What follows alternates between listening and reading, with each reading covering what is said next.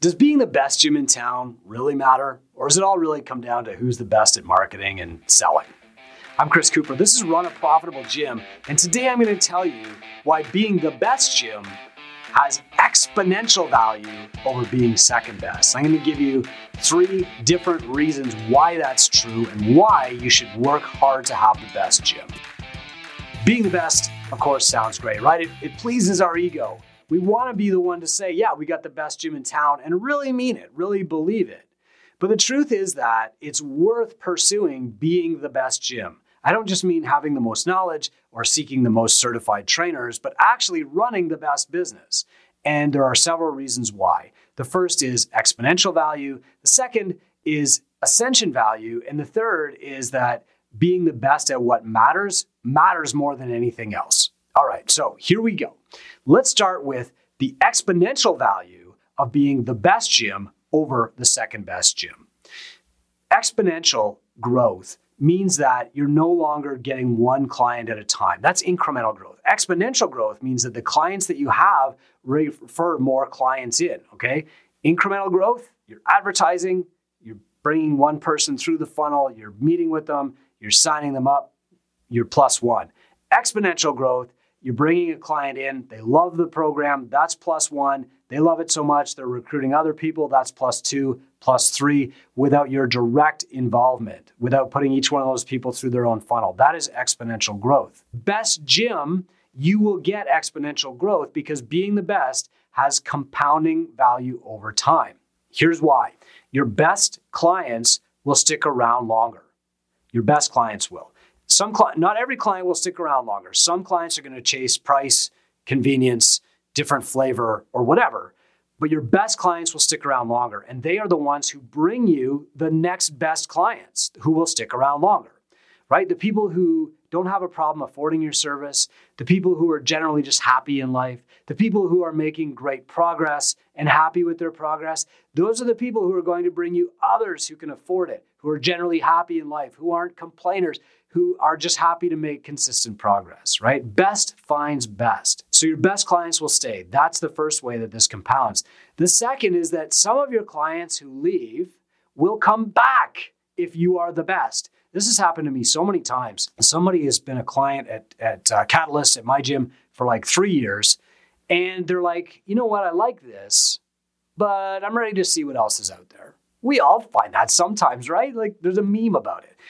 And so they go away and they do personal training. And two or three months later, I get this call Coop, it's not the same. Man, like, what's it take to come back? And I say, it, all it takes is you showing up on Monday.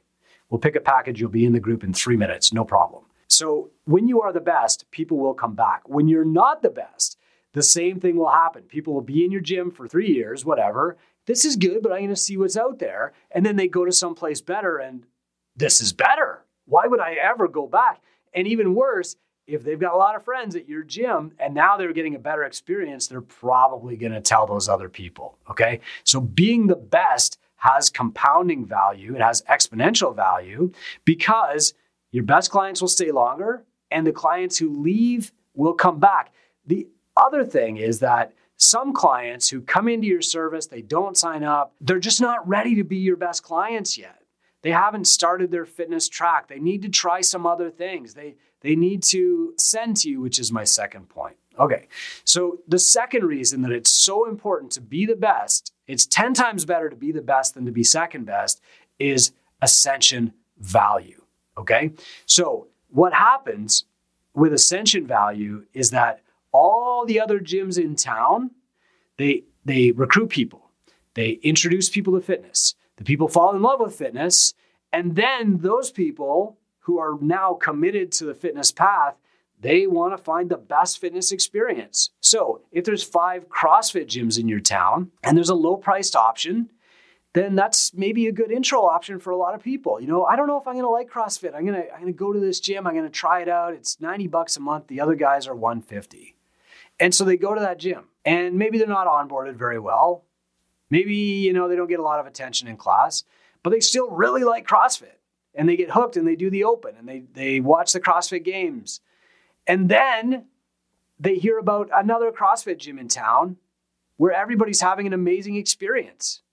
and they say, hey, I deserve that. I've been doing CrossFit for two years now. I should see what else is out there. And then they come to your gym if you're the best and they stay there. Because if you're the best, everybody else will ascend their clients to you. Remember what I said about your future best clients might not be your best clients right now. That's because they just haven't ascended up to you yet. They haven't convinced themselves that they love it enough to deserve going to the best. And so ascension value is something that you gain only by being the best. Nobody seeks out the second best baseball training gym in town, okay? Nobody seeks out the second best yoga experience. If somebody's passionate, they want the best experience and those are the people that you want the most okay so the the good gyms eventually ascend people to you when they are ready to be your best client and they're already convinced about the product that you're selling okay the next reason why it's so important to be the best is that you have to be the best at what actually matters okay so subjectively, we all have our favorites, and my favorite might be different from yours, right? Like, I don't like pineapple on a pizza, I don't like fruit in a salad. You might like both of those things, and that's fine, right? We can still be friends. It just means that you want to be the best to the people that you care the most about.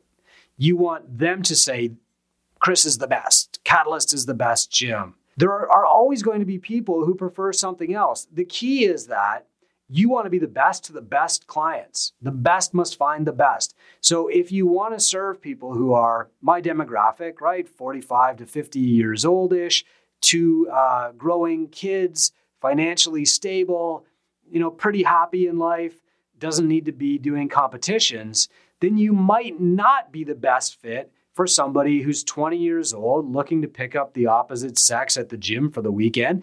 And maybe they'll do a throwdown three times a year, four times a year, right? Maybe they're going to really care about the programming. Like those people are not the best for you. So the most important thing is that you are the best for the clients that you want. Okay, here's my recap.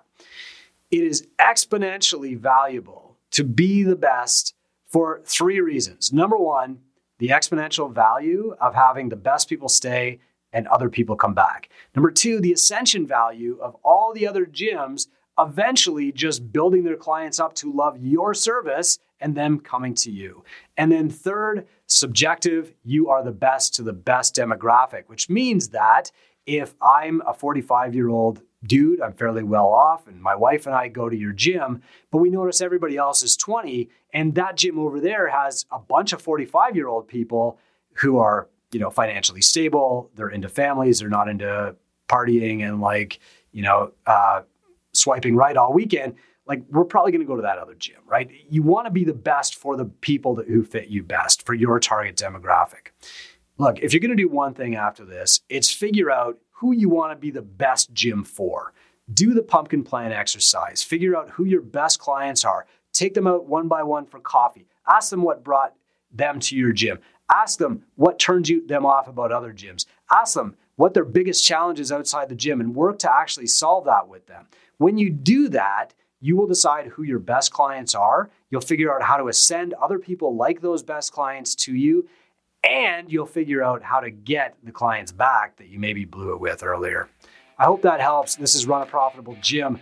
I'd love to have you in our free Facebook group. It's called Gym Owners United. There are almost 7,000 of us in there, the fitness industry's best people, and you can join it for free. I'm in there, I do webinars, I give out free tips. We have discussions about this stuff all the time. GymOwnersUnited.com. Hope to see you in there.